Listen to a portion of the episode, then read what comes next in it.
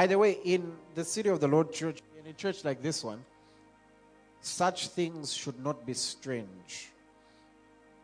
To your neighbor, such things should not be strange. We are talking about the mountain of God. The mountain of God. Let me just tell you a bit about what kind of preacher I am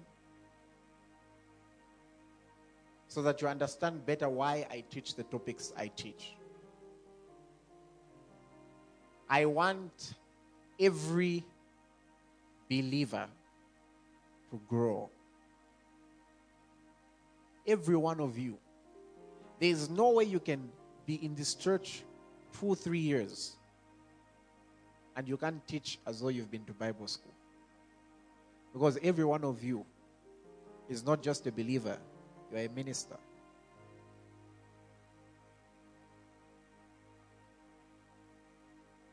Every one of you must grow. Amen, Florence.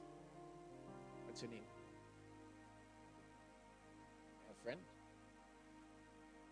Okay, good to see you. Of late, we've been attracting a lot of high school people, so I'm, I'm so excited. Imagine they grab a hold of this in high school. How many people are here in high school? Just raise your hands. in high school. Raise them high. It's okay. Come on, raise them high. You're so welcome. You're so welcome. Okay? You're very welcome. So, my aim is to, my aim is for every believer to grow. You know why? Because that's God's aim. Remember the scripture we've been reading? Which scripture is that? Is it First Timothy 2 4? What does it say? God who desires for all men to be saved and come to the knowledge of the truth. And in the Greek, and come to the epignosis of the truth. And that's why, remember, we were reading where the Apostle Paul prayed for the church, and his biggest prayer point for the church was that the Lord should grant unto them the spirit of apocalypse and and Sophia in the epignosis of him. Okay, let's come to English. He should grant them the spirit of wisdom and revelation in the knowledge of him. That's the biggest prayer point. That should be your biggest prayer. Because if you can have a revelation of it, you have access to it.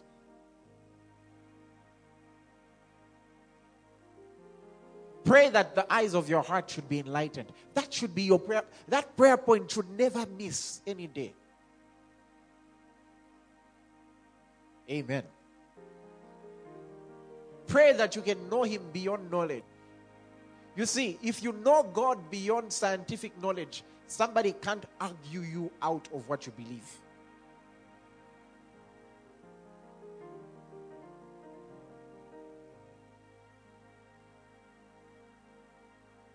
Experiences can't argue you out of what you what you've grabbed a hold of in the spirit.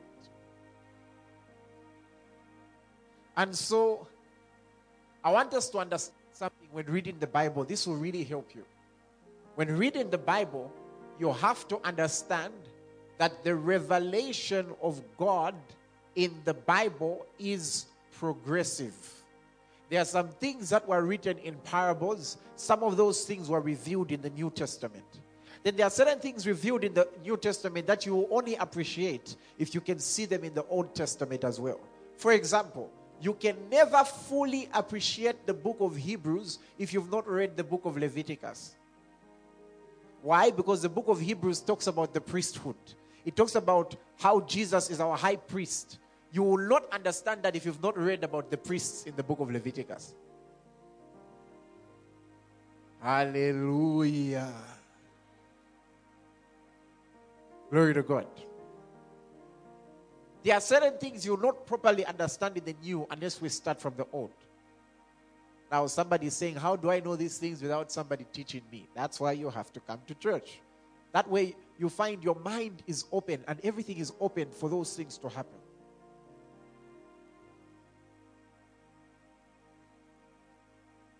Amen. Somebody say glory.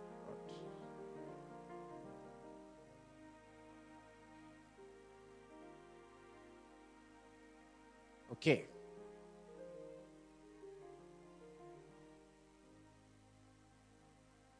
So the revelation of God in the Bible is progressive. If you don't understand that, you'll be comparing yourself to people in the odd. Eh, If God is against polygamy, why did Solomon have 1,000 wives? Is it 700 wives? Then I don't know. How many wives did he have? 700 wives and is 300 concubines? Then you also want to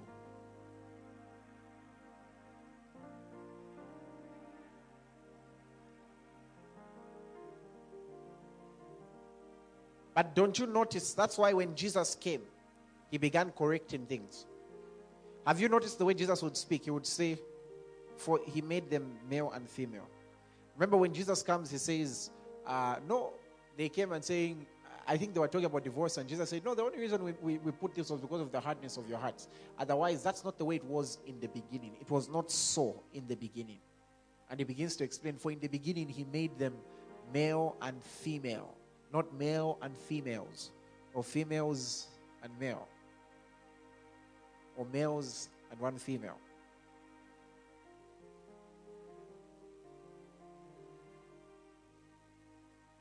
Okay. Interesting, eh?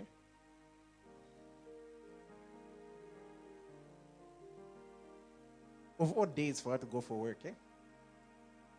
Because in my notes it says for Cara it's not really a sister or anything, it's it's a friend. So apparently a former best friend. That's the name. Okay. We'll see what we can do about it. Of all days to have to go for work.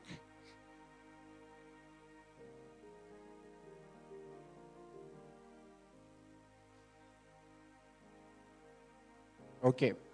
What where was I? I was saying that's why Jesus would correct a lot of stuff. Because the revelation of God took a progressive nature. And I want, I want you to see this so that you understand. Uh, I asked for Colossians 1. Is it? I asked for Colossians 1. I asked for Colossians 1:26. Give it to me. It says, "The mystery which has been hidden from ages and from generations, but has now been revealed to his saints." Uh-huh. Next verse. To them, God willed to known what are the riches of the glory of this mystery among the Gentiles, which is Christ in you, the hope of glory. Now, notice this thing is called a mystery. What does this mean? It means that throughout the ages, it was hidden. It means Abraham didn't know it. Do you know Abraham didn't know it? Have you ever read what the Bible says about what Abraham spent his entire life doing? Do you know why Abraham never built a house? The Bible says he was looking for a city. Let me show you. Hebrews 11. By now, you should have found it for me. Somewhere, come verse something. Come verse 4, 5, 6, 7, 8, 9. Hallelujah. Have you found it for me? Just the, the by faith Abraham. Hebrews chapter 11, verse 8. Right? By faith, Abraham obeyed when he was called to go out to the place which he would receive as an inheritance. And he went out not knowing where he was going. So there are certain things that were hidden from them. Uh-huh. By faith, he dwelt in the land of promise. Next verse. For he waited for the city. What was Abraham spending his entire life doing? Looking for a city. He waited for a city which has foundations, whose builder and maker is God. He was hoping one day he was going to find this place, and this place is written the city of the Lord. And hopefully he would enter, and this would be the place he would live in. But the mystery was hidden from them in those days that what God had desired was simple Christ in me, the hope of glory, where you become the house of God. That's why we can go to any building.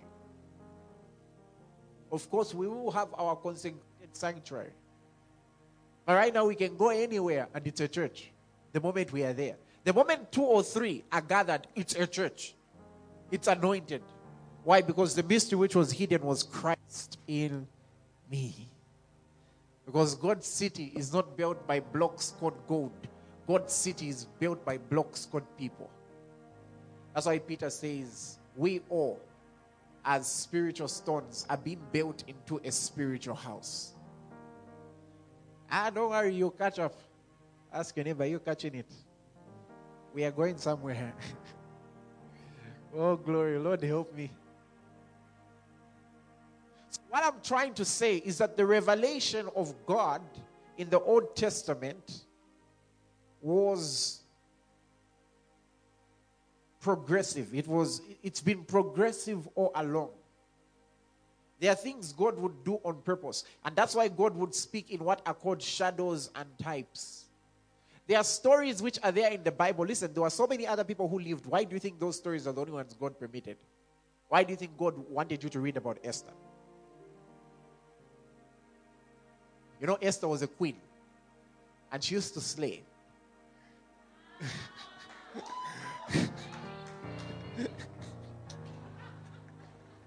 Hallelujah. Did God want you to read about Esther simply so that you read about a queen who used to slay? No, no, no. There was something deeper. He was trying to communicate a deeper message. But let's not go deep into that teaching. Here is more proof that the revelation of God is progressive. Give me Proverbs chapter 25, verse 2. Turn to your neighbor and say, I'm a royal priesthood. Okay, Proverbs chapter 25, verse 2. The Bible says, It is the glory of God to conceal a matter, but the glory of kings is to search out a matter. God, in his glory, conceals certain matters. But what is your glory as a king? To search those matters out. Yay! Meaning, something changes the moment we start searching out matters in the scriptures. So, the glory of the king is to search out the matter. How many of you have ever read the scriptures and you've seen words like Mount Zion? How many of you have seen words like that? Mount Zion. How many of us have seen the word Mount Zion in the Bible? Yeah. I thought your favorite verses, those that trust in the Lord are like Mount Zion, they cannot be shaken. How many of you have seen words like the mountain of God? The mountain of God. How many of you have seen that before? How many of you, this is the first time you're hearing of the mountain of God? Raise your hand. Wow. How many of you, this is not the first time you're hearing about the mountain of God? How many of you just never raised your hand? Uh, just raise it. Just raise it for the sake of raising it. Will not put you in any category. I mean, I'm saying that's why you're the pastor. so the mountain of God.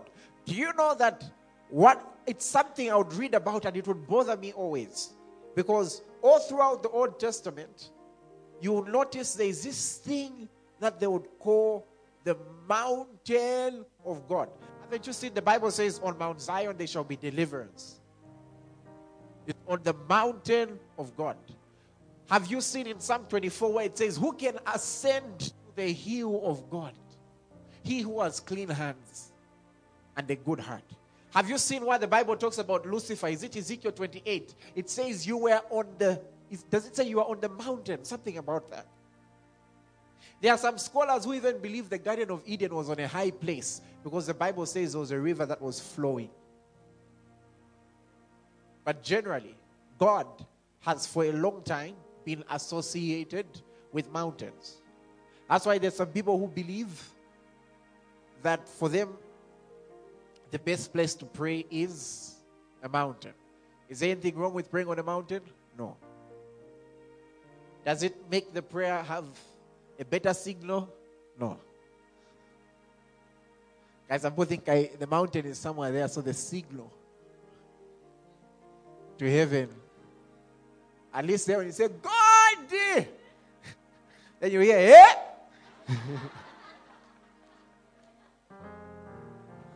I just wanted to say hi. Hallelujah. you catch it. But there was a time when certain things that we experience in the spiritual now could only be experienced in the physical then. In short, if you wanted to go seek God, you had to go to Jerusalem. Let's be honest. As much as we would all love to travel to Israel, the chances are that not every believer will travel to Israel in their lifetime. Uh, let's be honest. Glory to God. I know people love that. They go uh, get baptized in the Jordan uh, and, and the like. Um, I've just wondered how it feel if I'm the one who baptized you in a swimming pool here in Zambia. Then you send me a photo of you being baptized in the Jordan. So it's a baptism too. We want a bwanji. Speaking of baptism, we're baptizing in October. Um, listen, if you are not baptized, I don't know what you're scared of.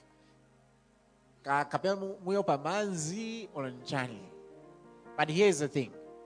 If you are not, if you are born again, you must be baptized. You know why?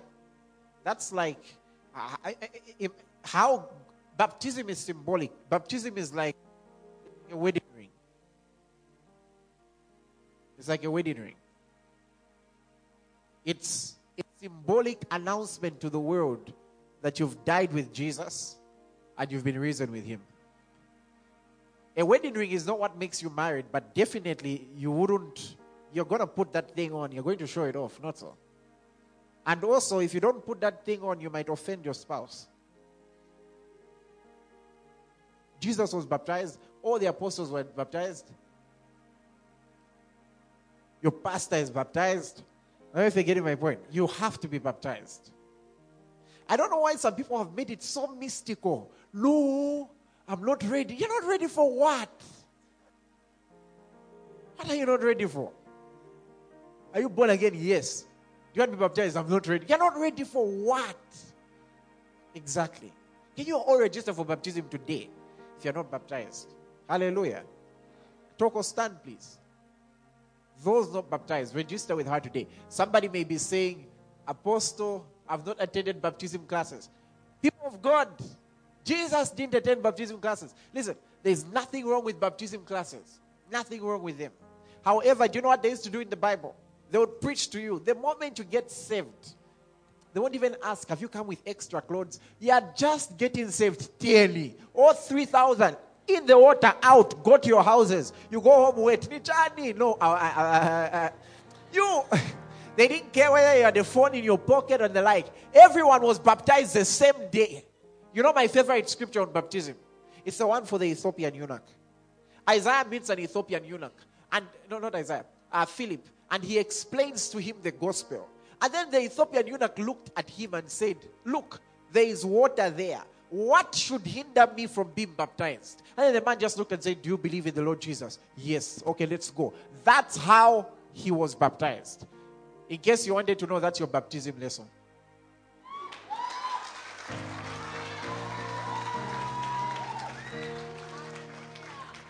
So, baptism lesson done.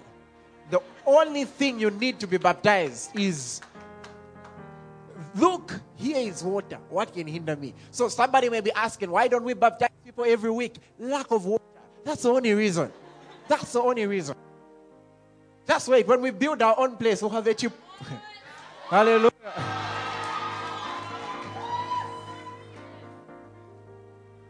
We are talking about the mountain of God. Every after service, we'll be entering the water. Yes. Somebody may be saying, Well, I was baptized as a baby. We don't do that here. Why? Because the Bible says, Whoever believes and is baptized. Then it says, How will they call upon him whom they've not believed? And how will they believe without a preacher? In short, the only people who qualify to be baptized are those who believe. Babies don't believe. Don't worry, they will not go to hell if you don't baptize them. That, that's, that, that, that's, that's not true. In the Bible, what happened with babies? They were dedicated, not baptized. That's the Bible, people of God. That's the Bible. And at the end of the day, as a ministry, that's what we believe. Glory to God. If somebody may be saying, Oh, I got baptized, you know, just for fun, I was not born again. We'll baptize you again? Because that was a bath. And you know what the word baptism means? It means to be fully immersed, meaning your entire body has to go into the water. Imagine you go for a funeral and you're burying someone, you leave the hand out. That's not baptism. Because baptism, read Romans 6 4, it's symbolic of being buried with Christ and raised to life with Him. So please, we're already starting to go to the gym. Don't disappoint us. We're preparing our muscles. We're baptizing everyone who's not baptized. Some of you don't get shocked and I send you a message. Deaconess, let's please make sure we're asking everyone, are you baptized? Are you baptized? Let that be the question. Can you ask your neighbor right now, are you baptized?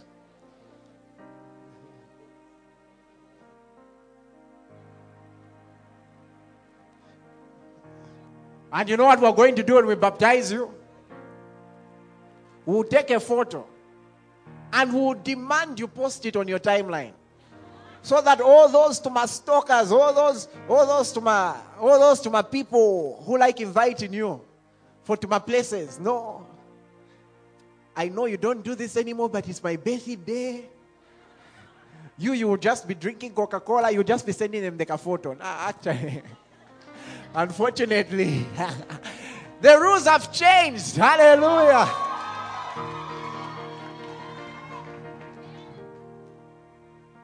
Somebody say glory.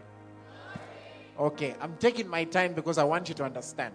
It is the glory of God to conceal a matter, but the glory of kings is to search out a matter. You have to understand that throughout the Old Testament, God spoke a lot through shadows and types. You will not understand the Bible if you don't understand the concept of shadows and types. That's not coming from my head. Give me Colossians chapter number one. Holy words, long preserved. Give me verse 16. In this world. The Bible says, give me verse 17. I think what I want is verse 18. 18. People, which scripture do I want?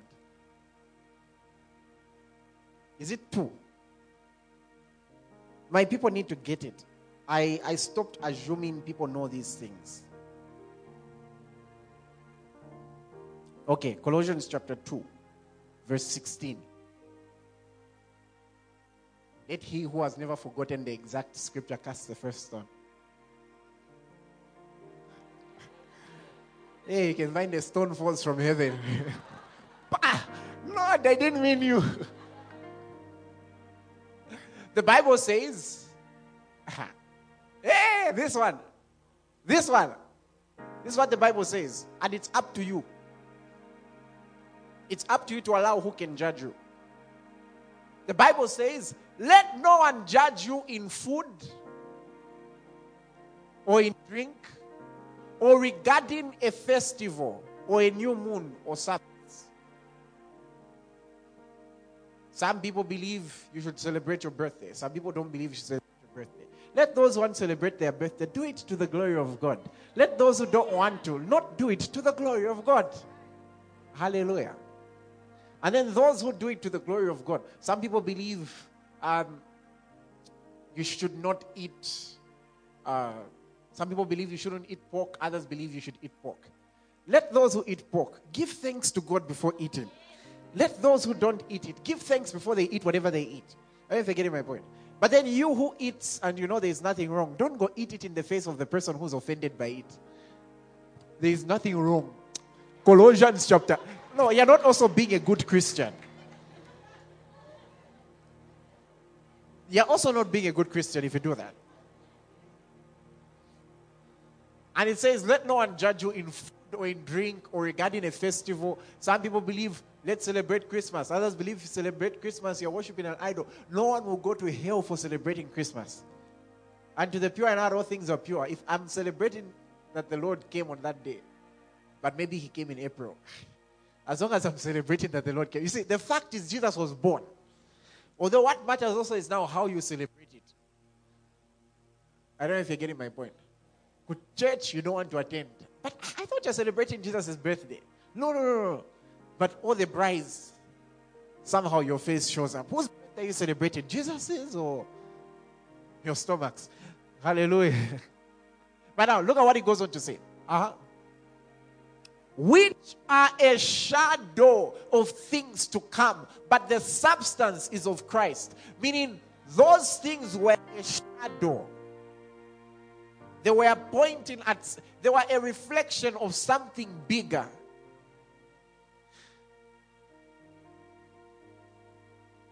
They were a reflection of something bigger. For example, what does the word Sabbath mean? It means rest, right? And then what does Jesus do one day? He comes and says, To me, all you who are weary, and I will give you Sabbath.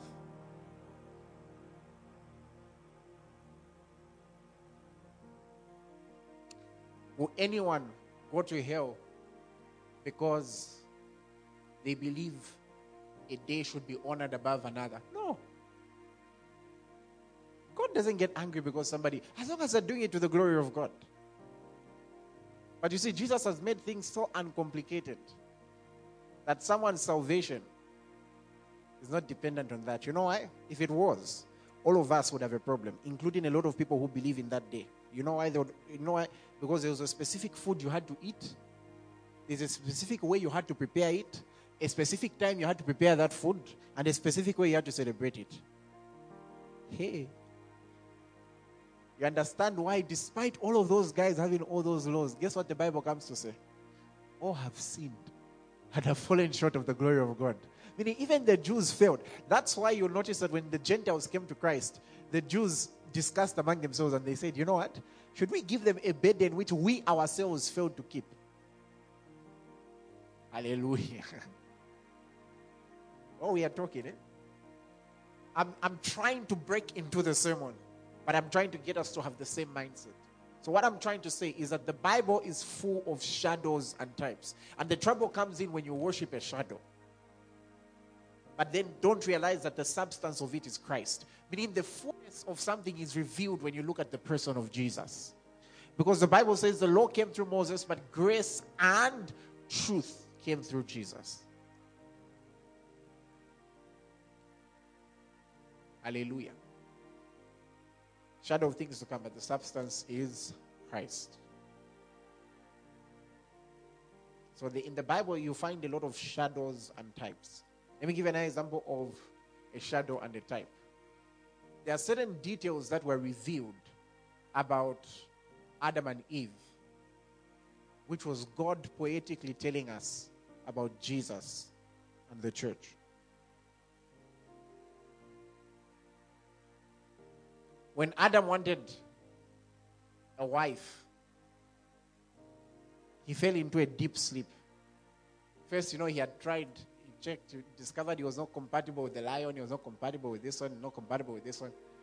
So, by the way, if you if you've genuinely been trying, but you just keep yeah with this one, yeah with that one, yeah with that one, yeah with that one, perhaps take a deep sleep. Just like a short deep sleep. Maybe we can go it a bang. Anyway, just like a deep sleep. Hallelujah. Not in the same year. We've seen you post five loves of your life. Even diss the haters from before. All the rest, they were just caretakers. This one. And then when we come ask you what happened, hey, why don't people mind their own business? You showed us your business.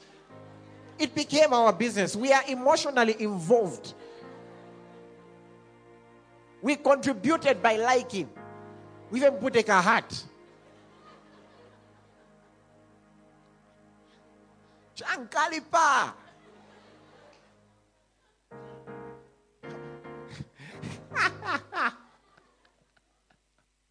what am I talking about? Notice how Adam, God tells him, he goes into a deep sleep. When he went into a deep sleep, have you noticed how God opened up his flesh and then formed his wife? The only man who gave birth to his wife, eh?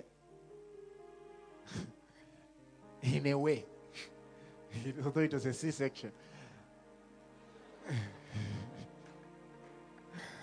you think God is the one who started surgery?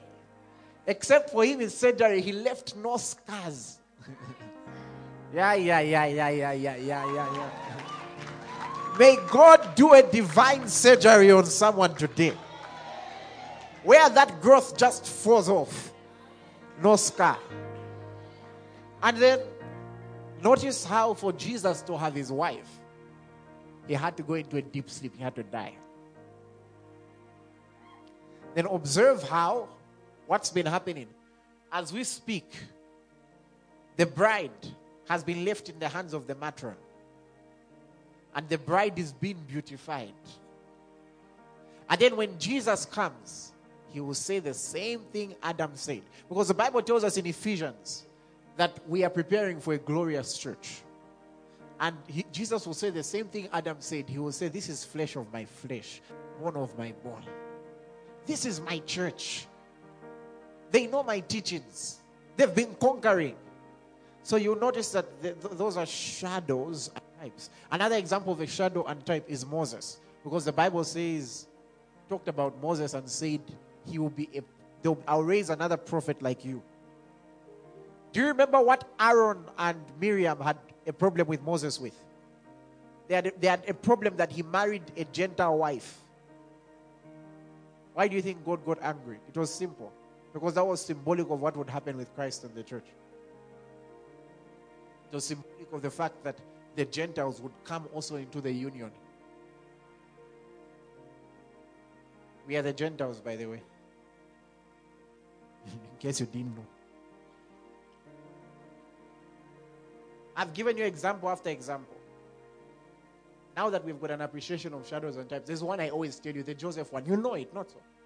You know how Joseph came to his own and his own received him not.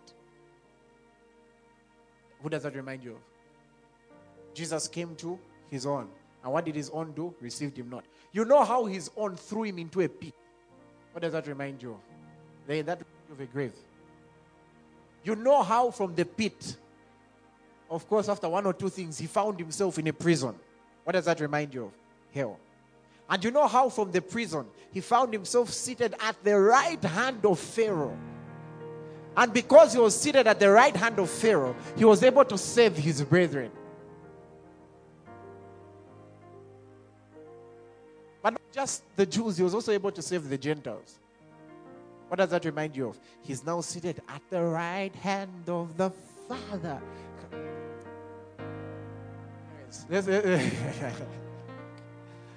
we can give example after example after example. You can talk about Ruth. You can talk about Naomi. You can talk about how Naomi had to go on a three day total fast before she appeared before the king to give a request on behalf of everyone. Jesus had in the grave three days and three nights. And then he appeared before God to represent us all as our intercessor.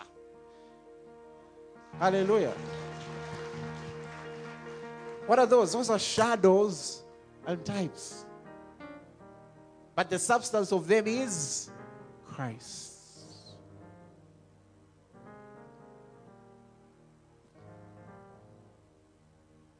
Hallelujah. So, one shadow and type is called the mountain of the Lord. Let's look at the mountain of the Lord. What is the mountain of the Lord? Where do we find it in Scripture? Exodus chapter 3, verse 1.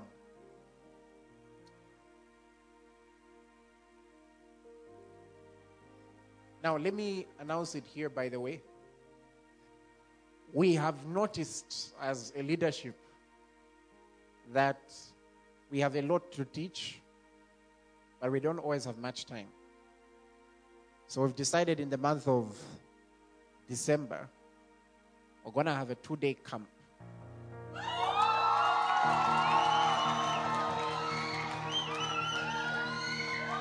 Okay? Can I tell you my favorite session of that camp? All phones aside. Then we'll have sessions for just praying. And then we'll wake you up at 04 to pray. Why haven't people screamed?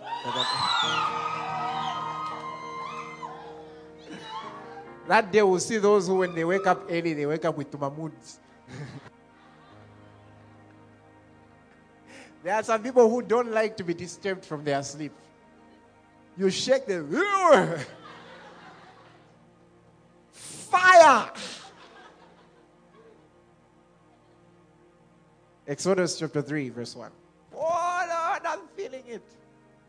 You understand, sir? Okay, you in Davidi. D sharp. Rest in G. Now Moses was tending the flock of Jethro, his father-in-law, the priest of Midian. Uh, Moses is one of those guys who won his wife simply through bravery. Like he found some people trying to bully her and he protected her. By the way, I believe as men, that's really what we should do. If we find anyone trying to use their strength to take advantage of women, let's be the ones who stop and say, Excuse me, what's going on? Hallelujah. Let's be like that. Amen. Not, not, not, not on your watch. That's what Moses did.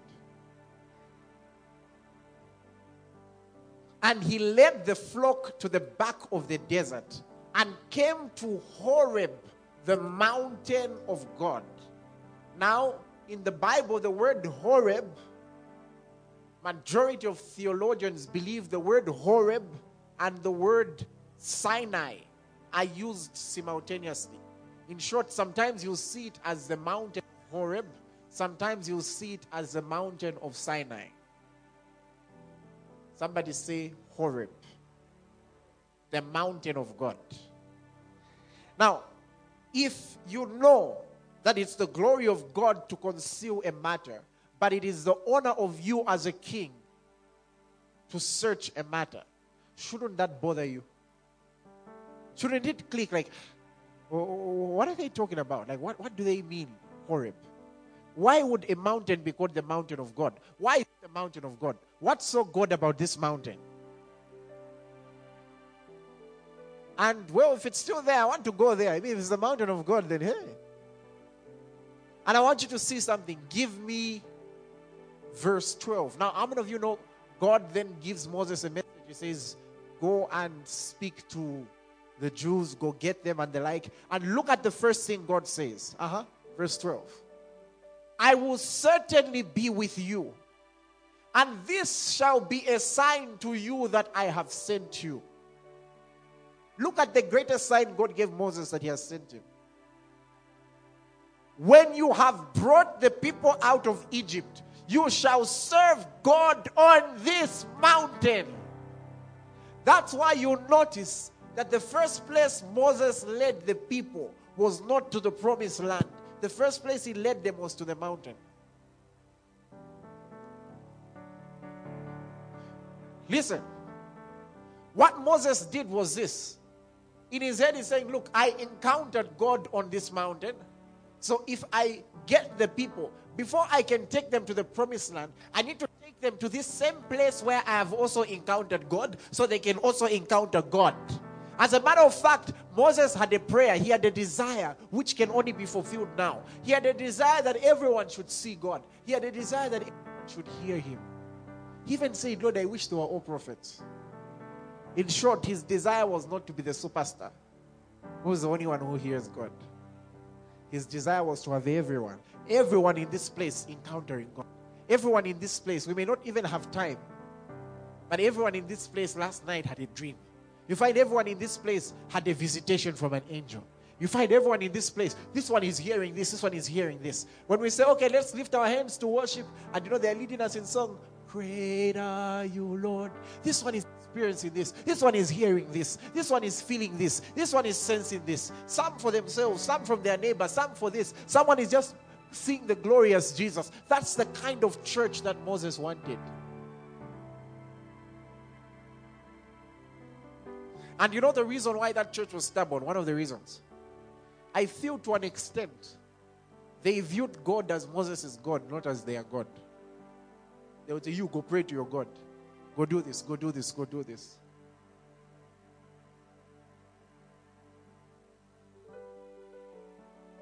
If he's only my God, I'll be the only one enjoying church. And your enjoyment will be subject to whether I've prophesied to you or not.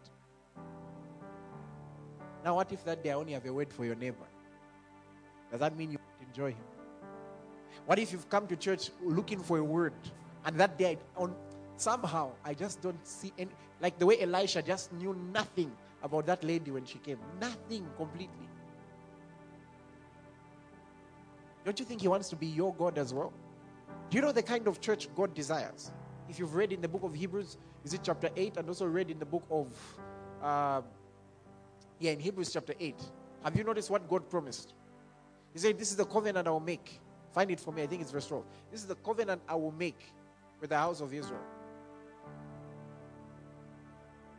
Have you found it? This is the church God wants.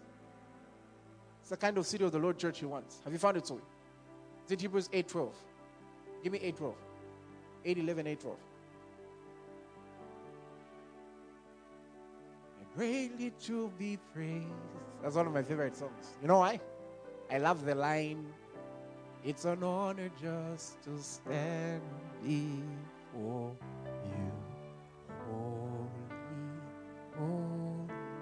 For I will be merciful to their righteousness. Their sins and lawless deeds I'll remember no more. Let's go on. In that day, he says, a new covenant he has made making the first obsolete. Give me verse 11. None of them shall teach his neighbor, and none his brother, saying, Know the Lord, for all shall know me, from the least to the greatest of them. Imagine a church where from the youngest person to the oldest person, no one has to say, No, guys, the Lord is here.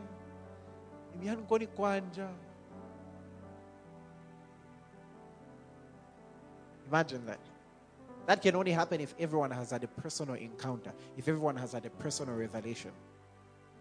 So God tells Moses, back to Exodus 3:12, God meets Moses on this mountain called Horeb, also called Sinai, and he tells him, saying, Look, this mountain, the sign will be when you lead these people out, you'll bring them to this mountain and you'll serve me here. And so Moses first led the people to the place he encountered God. How many have noticed that it, I struggle to start ministering without having some time in worship? You know why? That's the place I encountered him from. So, where better to take you than where I've met him?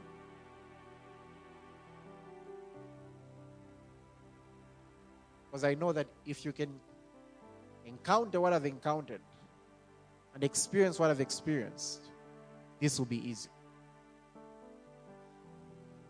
Amen. So that's why we worship a lot. That's why we're having 100 minutes of prayer. Because that's where we've encountered Him. And please make use of the church groups. There's, I'm not sure if it was announced yet, but to prepare for that, Because people at different capacities will fast from Tuesday to Thursday.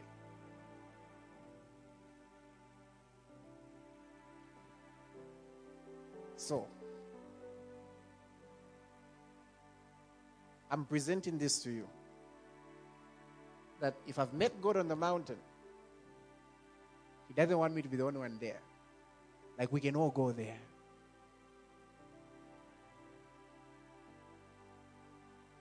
It's interesting. I understand, by the way, notice, I understand the revelation. I do. I do.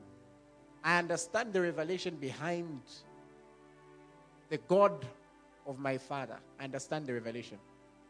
I understand it. However, it's a very, can I be honest with you?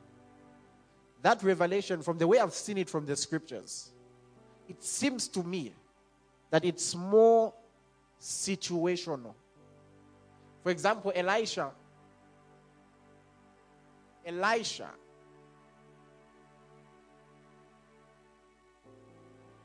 comes before the waters. And then, because Elijah had done that miracle before, Elijah had related with Moses, with, with God in such a way that the waters could part. He comes and says, Where now is the God of my father? And a situation, a miracle happened. However, however, don't you find it interesting that when God introduced himself to Moses, he introduced himself as the God of Abraham, Isaac, and Jacob. But when you read later on, when, when Miriam and Aaron angered Moses, have you noticed God says, Don't you know this guy is my friend? Don't you know this guy is somebody I relate with personally? Let me just sort that out quickly.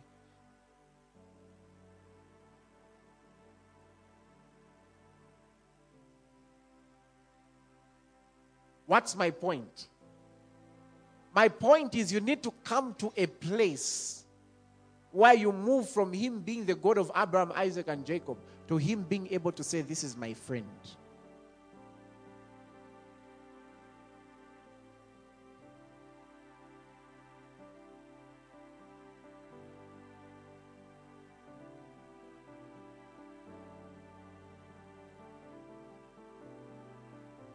So, in as much as there is a place for this is the God of my father, don't you think the desire of Jesus has always been that when you lift up your hands, you will say, Our Father? That's a place of relationship where you personally relate with Him. And that's why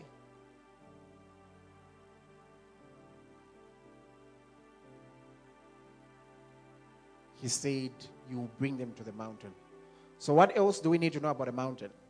A mountain in those days symbolized a place where heaven could interact with earth. That's why even the witches of those days, what would they use? Mountains. Because a mountain is a high place. So a mountain symbolizes a place where heaven could interact with earth.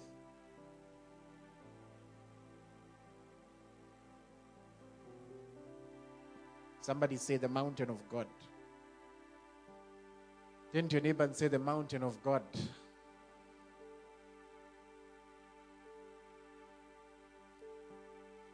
The mountain is where Moses had the biggest encounters he had with God.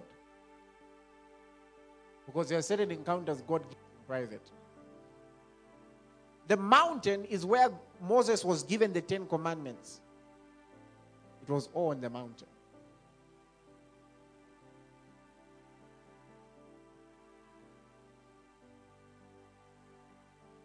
It's on the mountain where your destiny is revealed.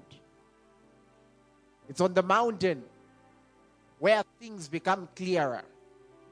It's on the mountain where things begin to make spiritual sense. And that's why when people heard about this mountain and they really wanted to go there, they would sing, Ifetuleya. I, have got a feeling that's a song they would sing when they were. I've got a, I've got a feeling that's a song they would sing. Remember that time when they said, "Sing us one of the songs of Zion." I've got a feeling that's the song they sang because we're waiting to go there one day.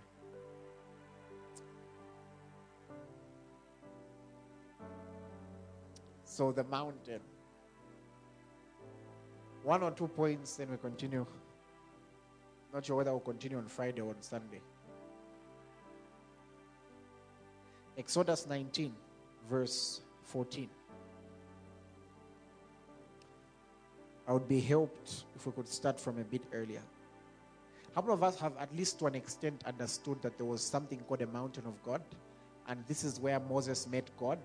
And God told Moses that when you've gotten the people from Egypt, you will bring them to the mountain. Okay, I'll.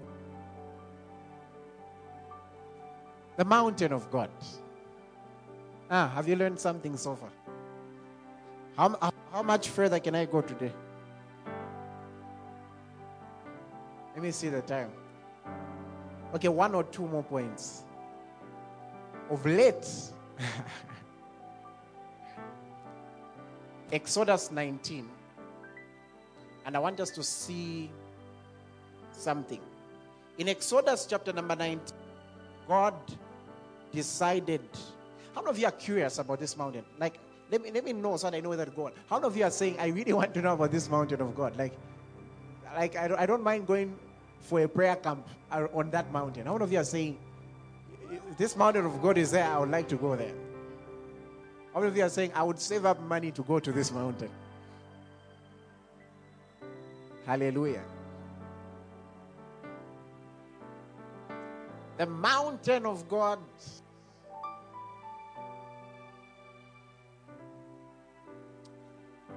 Somebody is saying, but the book, The Return from the Mountain.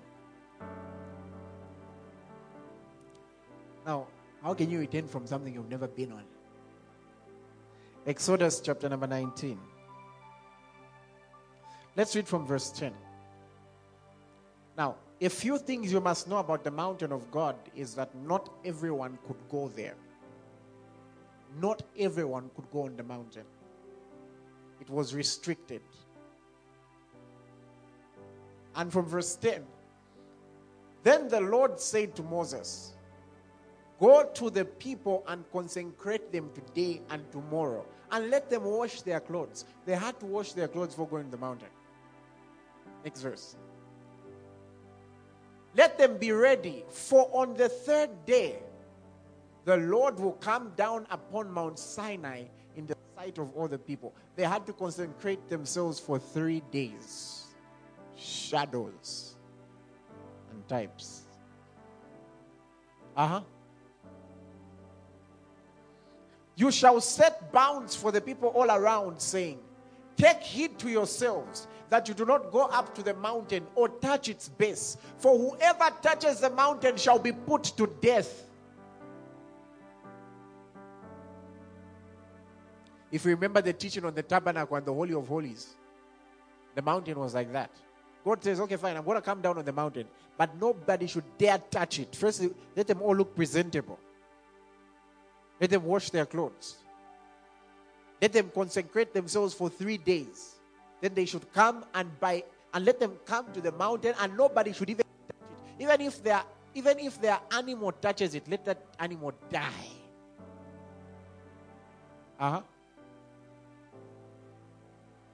Not a hand shall touch, as in the person who touches the mountain, you're not even supposed to touch him, you're supposed to stone him from a distance. That's how holy it was. Not a hand shall touch him, but he shall surely be stoned or shot with an arrow. Whether man or beast, he shall not live. When the trumpet sounds long, they shall come near the mountain. So when the trumpet sounds, you are now allowed to come near. Let's go.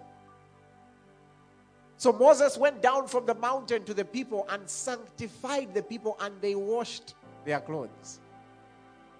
Their clothes must have been a little dirty. People, they were in the desert. I don't know what product they used, though. Uh, and say to the people, Be ready for the third day. Do not come near your wives. That's how deep the consecration was. They were not even allowed to come near their wives. Uh-huh.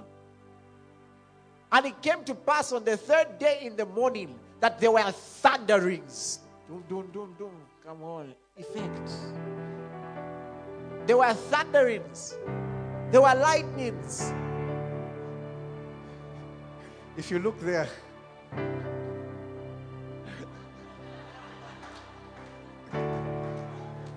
for once we have use for it. Eh? So there were thunderings, there were lightnings, and a thick cloud on the mountain, and the sound of a trumpet was very loud. And people said, God is quiet. So that all the people who came to the camp trembled. Ha ha. Uh, this one was the moment. It was, our God is an awesome God. It was one of those. And you can imagine all the people saw the awesomeness of God. There was nothing there like, I can only imagine. Lord, everyone was afraid. There was no, oh Lord, you're beautiful. Nothing. there are certain times where God reveals himself in a certain way. For a moment, you forget the love relationship. Everything is like, hey. Isaiah checked himself. Checked. As the guy found, no, I've got unclean lips. The guy, that's how. Let's go on. And Moses brought the people out of the camp to meet with God, and they stood at the foot of the mountain. Uh huh.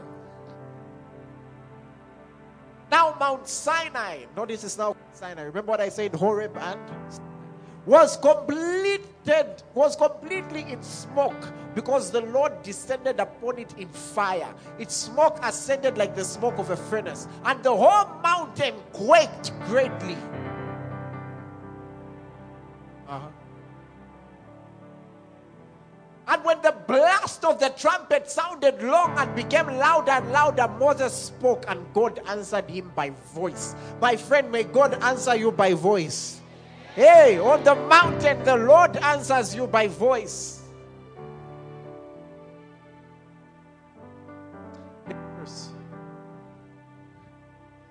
And the Lord came down on Mount Sinai, on the top of the mountain. And the Lord called Moses to the top of the mountain, and Moses went up. Where did everybody else remain? Down. Where did Moses go? Up. If you've read in the scriptures, when he came down, what happened? They were afraid of him. They had to put a veil on his face because the glory was shining. But they couldn't comprehend what he was saying.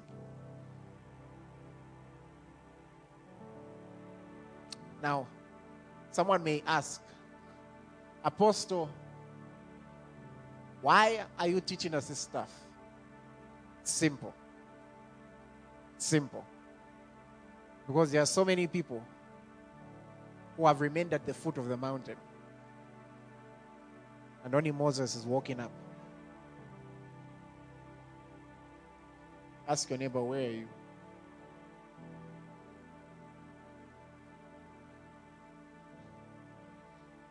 Allow me a few more moments to wrap this up. The series is long. The poster says 11:30. So I think from now on, let's just set it, because I've got a lot to say. So there is this thing called the mountain of God. And you find in the book of Exodus, it was a literal mountain. But we've come, because we've read Colossians, we've got an understanding of shadows and types, of which the substance is Christ. So we have an understanding that this was a sign to show the kind of life people will live. But how come only Moses could come on the mountain? How come only Moses could go up? What about the rest? Did they have a chance? Maybe. Psalm 24, verse 3. How of you like to go up the mountain? Raise your hand and say, I would like to go up the mountain. That's what the Bible says. Who may ascend into the hill of the Lord? Or who may stand in his holy place? Look at this. He who has clean hands and a pure heart, who has not lifted up his soul to an idol, nor sworn deceitfully. Maybe give me Psalm 15.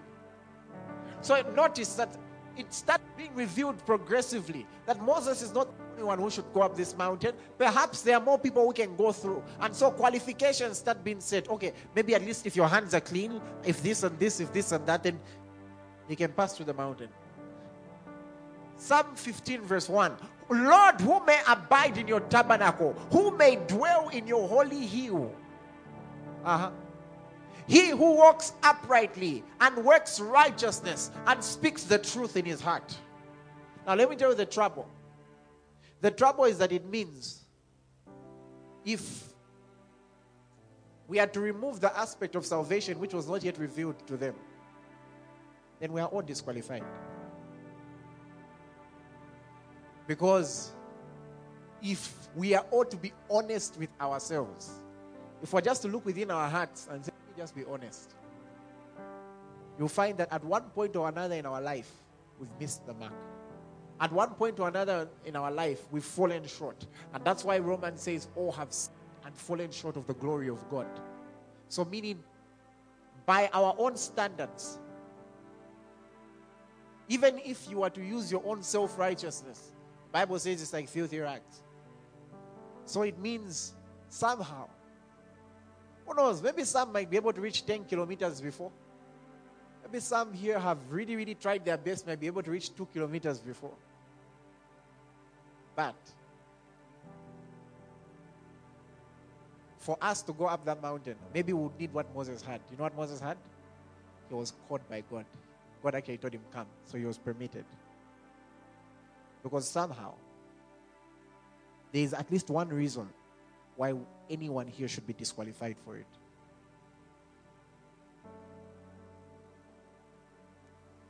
As you keep reading the scriptures, you begin to realize now the word Zion starts coming in. Mount Zion, Mount Zion, Mount Zion. And it seems to also be talking about the mountain of God. Then, as you keep reading the scriptures, you begin to realize that this mountain was never meant to just be physical. There is something spiritual about it. Or if you're hungry, I'll show you. Is anyone hungry? Because I don't know about you, but I want to go on this mountain, don't you? Look at look at the following scriptures. You begin to see that this mountain is actually spiritual. Isaiah 2. Isaiah 2. It would take me an entire series just to teach this part, but just for the sake of everyone. Verse 1. Isaiah 2, verse 1. The word that Isaiah the son of Amos saw concerning Judah and Jerusalem. Look at this. Uh-huh. It shall come to pass in the latter days. Which days are we in? The latter days.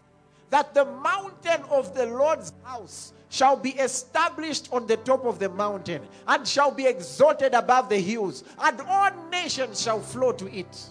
So the prophecy about the last days is not just about the Holy Spirit coming. The prophecy about the last days is about the mountain of the Lord's house being established. Wait, let's go on. Maybe let me show you another one. Go to the book of Micah, chapter 4. I found so many of these because to, to teach you, I had to study for several hours. Micah chapter 4, verse 1. Now it shall come to pass in the latter days. Which days? The latter days. Which days are we in? How do we know? Because in Acts 2, Peter said this is fulfilled when he was quoting a scripture about the latter days. So it shall come to pass in the latter days that the mountain of the Lord's house shall be established at the top of the mountains and shall be exalted above the hills, and peoples shall flow to it. So the mountain of the Lord's house. Verse 2. And many nations, those who were in the evangelism yesterday, I was teaching you about nations. Somebody say nations. And many nations shall come and say, Come, let us go up to the mountain of the Lord, to the house of the God of Jacob. He will teach us his ways, and we shall walk in his paths. For out of Zion shall go forth, and the word of the Lord from Jerusalem. I feel like I'm reading that more passionately than you're receiving it. I, I, I think somebody is not getting it here. Can you imagine? This mountain, which all Israelites were rejected to go on. For Moses to go, he had to be caught up.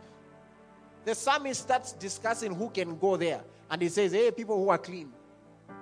I mean, only babies will go there. They've not had opportunities. In fact, maybe even them, they've had opportunities. The mother told them to sleep, they're awake. Zero two. I just wanted to disturb you. But they will say it in baby language. I don't know if you're getting my point. But then a prophecy is given about the latter days. Using the same words that are used about the coming of the Holy Spirit. The prophecy that is given is that there will come a time when the mountain of the Lord's house will be open to all nations. Ha! And notice, these people, it's not that when they were coming to the Lord's house, they already, when they were coming to the top of the mountain, they already knew everything. No, look at what they will say. They will say, Let us go up to the mountain. He will teach us his ways. So they may have walked uncleanly, they may have done all the wrong things, but then the, the place of refuge will actually be the mountain. And it's on that mountain that they will learn his ways. You know what else we're told about that mountain? It says on Mount Zion, come on, give me Obadiah. Come on, Obadiah. Is it chapter 16? No, verse 16, verse 17. The Bible says, Obadiah chapter 1, on Mount Zion there shall be deliverance. It's now on the mountain where people will come for deliverance. They will not be running away from the mountain because they've done something wrong. That, the mountain is the place they'll come to for deliverance. And it says, and they shall be holiness. They will not need to be holy to get to the mountain, but getting to the mountain is what will make them holy. And the house of Jacob shall possess their possessions. Somebody is saying, I want that mountain. Say it again, I want that mountain. Isn't somebody here saying, okay, Pastor, just tell us the place, location, let's save up money, let's all get on air tickets. Some of us will walk. We just need to get to that mountain. Is there anybody saying that? Is there anybody saying, I'll cross the hardest desert? I'll travel. Hallelujah. I don't know about you, but if I heard that mountain current is in Iraq, we'll find a way. We'll sneak in. That mountain. So somebody may be saying, Apostle, you've been talking about this mountain for a long time talk to me because I need to know whether I need to go start exercising on how to climb. Now, this is where you get the connecting part where you will get it. Look at John 4. Mother, did I overstudy for this one? John chapter 4. Yeah, yeah, yeah, yeah, yeah, yeah, yeah, yeah, yeah, yeah, yeah, yeah, yeah, yeah, yeah. Revelation opens doors. You find this mountain has been available all along but because you never had a revelation of it. Revelation, John chapter 4, verse 20.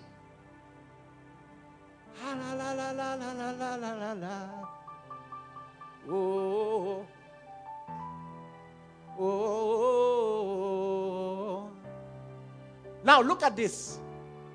This woman wants to experience God genuinely. And she asks the same question we ask each other she says, Our fathers worshipped on this mountain, but you Jews say that Jerusalem is a place where one ought to worship. The biggest debate nowadays is what's the best way to worship? Which way of worship makes God feel happier? No! You guys say we should worship on Sunday. I say we should worship on Saturday. You guys say you should raise your voice to volume 15. I say it should be volume 2. You say, I don't know if you're getting my point. You guys say, lift your hands for three hours, otherwise you've not prayed. I say, kneel down for three hours, otherwise you've not prayed. You guys say, sing rumba songs. I say, if you want to really worship God, sing rap songs. Yeah, you guys say, sing R&B songs in, in worship form. And you know what I mean? My hallelujah belongs to you. But I say, abale tatizo tatizo langa. Imwe abale tatizo for me that's when I feel it. Guess how Jesus answered that question. Look at what he says. He said to a woman believe me there is an hour coming and has now come where it won't be about whether you've done for settle, Where it won't be about whether you sang R&B or you sang rap. Where it won't be about whether you worship using Kalindula or you worship using reggae. Listen, all that stuff won't matter. Look, look at the next verse. He says, when you worship what you don't know, meaning some of these guys were even worshiping what they don't know, they were worshiping worship. But we know that we worship for salvation is of the Jews. Now look at the next verse. A time is coming, and now it's when true worshippers would not be about whether they visited Israel or not. When a true worshiper would not be about whether they know Greek or Hebrew. When a true worshiper will be will not be about listen a time comes when the true worshippers will worship in spirit and in truth for those are the ones the father seeking what does that show you it means that mountain has moved from the physical to the spiritual hey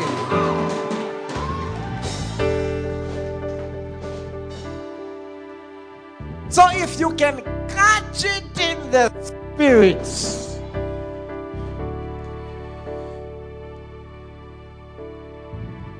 And then, now that you've read about Exodus, you understand the following verse. Give me Hebrews 12, verse 18. How many of you have caught it? By the way, just for the sake of anyone who's confused, Horeb, Sinai, but now we're talking about Zion. It's all the mountain of the Lord. Initially, they would talk about Horeb and Sinai. Then, when David captured um, his city, was called Zion. Zion was the city of David. And the mountain which was referred to as Mount Zion is still there today. But that's not where you find him. Because it shifted. It's shifted. It's spiritual. It's in the spirit. And the Bible tells us something about this mountain. This is the mountain of, of your deliverance. It's a mountain of you possessing your possessions. But above all, it's the mountain where you get to know God. How many of you are saying, like, Apostle, please take me there? How many are saying that? I end up going there, or even wasting time. Up, I've got transport money.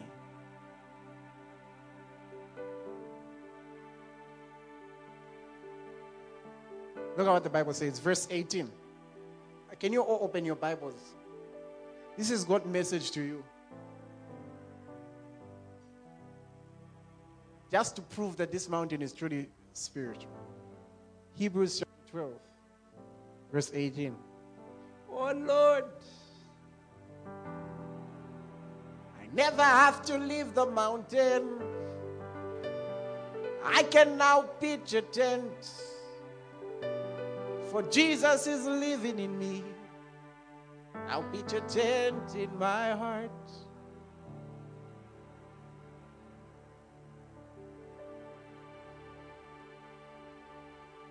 Are you, are you ready?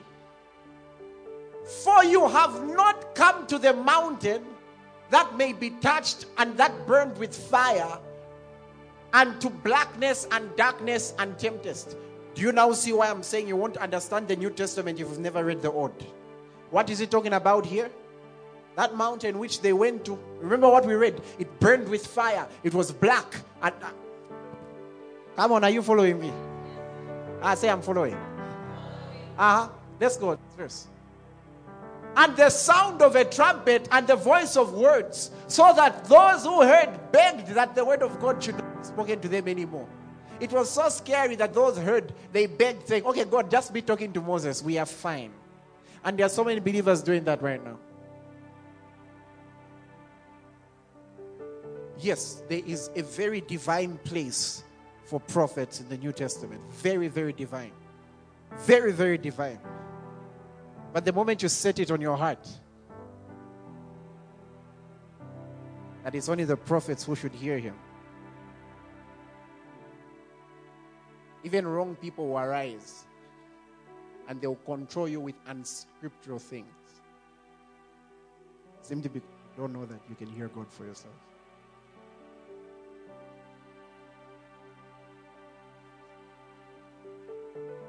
Uh huh. For they could not endure what was commanded. And if so much as a beast touches the mountain, it shall be stoned or shot with an arrow. That's how scary this mountain was. Uh huh. And so terrifying was the sight that even Moses said, I am exceedingly afraid and trembling. The same Moses they feared was like, hey, because it was so terrifying. And then the Bible is saying, guess what? That's not the mountain you've come to. What does it go on to say? But you have come to Mount Zion. No, no, no. Someone has to catch it. Someone has to catch it. Maybe I need to read it wrongly. But you will go to Mount Zion. But if etuleya ku Mount Zion.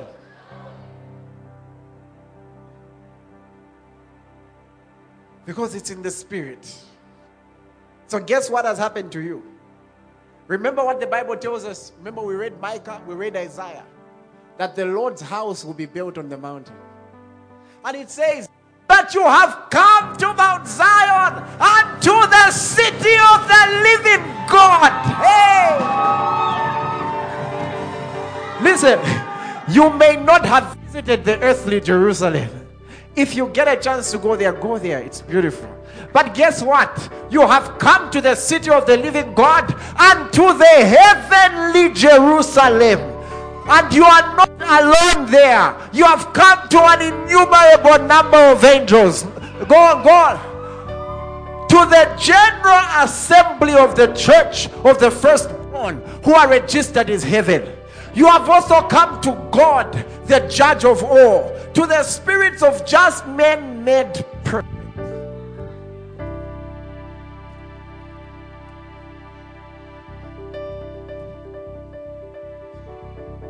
Have you caught it? And guess what? Oh, all are welcome. Because the covenant has changed, the law for coming to this mountain has changed. Let me show you how the law is. Hebrews 4. Somebody is saying, Pastor, I've been praying a lot. Good. Make sure you're at the mountain. Pastor, I've been struggling to pray. Go to the mountain. Pastor, I have sinned. Go to the mountain. Pastor, I've been living right. Go to the mountain.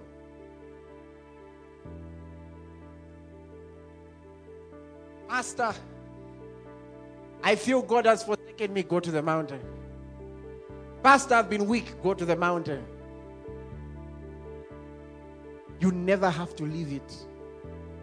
Because this mountain, your stay there is not based on your weakness or your strength.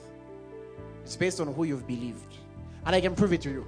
Remember, his house is at the top of the mountain. Look at what it says. Hebrews 4, give me verse 16. It says, Let us therefore come boldly to the throne of grace that we may obtain mercy and find grace in time of need. Next verse. Or it ends there. Verse 14. Start from verse 14. Seeing that we have a great high priest who has passed through the heavens, Jesus, the Son of God. Let us hold fast to our confessions. Jesus fulfilled Moses' prayer. Moses didn't want to be the only encountering God. Jesus says, Okay, fine. Let me go to the mountain, and since I'm your high priest, I'll be the sacrifice for you. Remember how they all had to wash their clothes, and remember how they had to sanctify themselves for three days. What does Jesus do? He says, Fine, let me die. My blood can wash them forever because this is he's the lamb of god that takes away the sin of man and guess what he was in the ground three days three nights and he was separated from his wife which is the church uh-huh yeah. For we do not have a high priest who cannot sympathize with our weaknesses. Meaning, we've got a high priest who knows what it's like to be human. We've got a high priest who knows how hard it can get down here. This is just my thought. I've got a feeling. Who knows? This is just, you know, me in my imagination. Maybe let's find a believer is saying, hey, ah, Lord, after this funeral, I've just refused. I'm not going to go on. And then God is saying, doesn't he know that that person is with me? I've got a feeling Jesus is saying, wait, wait, wait. I know how it's like down there. I knew Lazarus was going to come back, but I wept. Because we've got a high priest. Come on. We've got a high priest who can sympathize with our weakness. He's felt what it's like to be hungry. He's felt what it's like to be rejected. He's felt what it's like for his own family to abandon him. And so he can sympathize with us in moments of weakness. So, what does he say? Everyone, come boldly to the mountain. Just come boldly.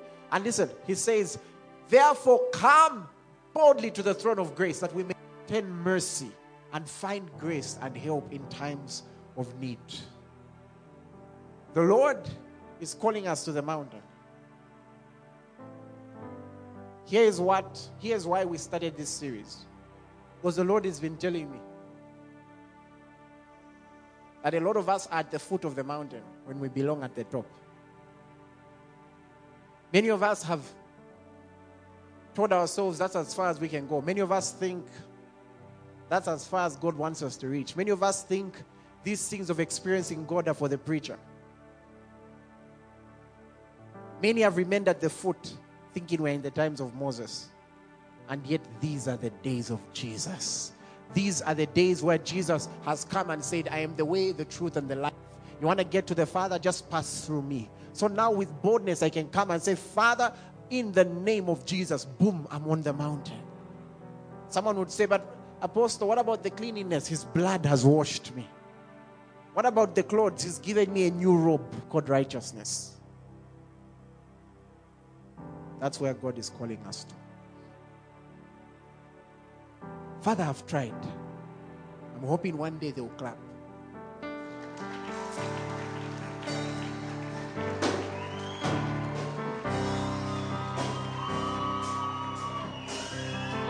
Hold on. Hold on. Can I show you one more scripture? Hebrews 10, verse 19, as we're ending. We've now properly started the series. Hebrews 10, verse 19. This is your food for thought. Therefore, brethren, having boldness to enter the holiest by the blood of Jesus. Uh-huh.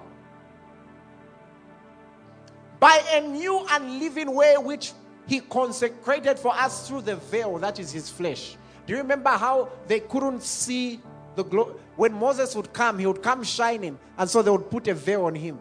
Now, for Jesus, he tore that veil. He's like, See the glory, see it, see it, but I will die. Yes, your flesh dies, but you live. See it, see it, see it. And having a high priest over the house of God. Uh-huh. Let us draw near. It's up to you to decide to draw near. Listen to me. I say this with all humility. For a lot of us right now, you are the reason you're not growing spiritually. You're staying far when you should draw near. It's either that or you just don't have someone to teach you. The feeling on the teaching side, somehow you're cut out. Let us draw near with a true heart in full assurance of our faith and having our hearts sprinkled from an evil conscience and our bodies washed with pure water. For some of us, the trouble is our conscience haunts us. You want to draw nearer to God, you want to have a better relationship with God, your conscience is always reminding you, Are you not the one who did that? Are you not? So, because of that, you just stay far you withdraw. What, what's the Bible saying? Our hearts sprinkled from an evil conscience. I pray may someone's heart be sprinkled today. And having the boldness to not just walk but run in. Uh-huh. And our bodies washed with pure water. So, meaning, even if you messed up with your body, that same body has been washed with pure water. By the way, are you relating this to Exodus? Where they had to wash. Uh huh. Let us draw near with a heart full of uh names. Let us hold fast to the confession of our hope without. For he who promised is faithful. Saints, the next part I'll be teaching is ascending on this mountain.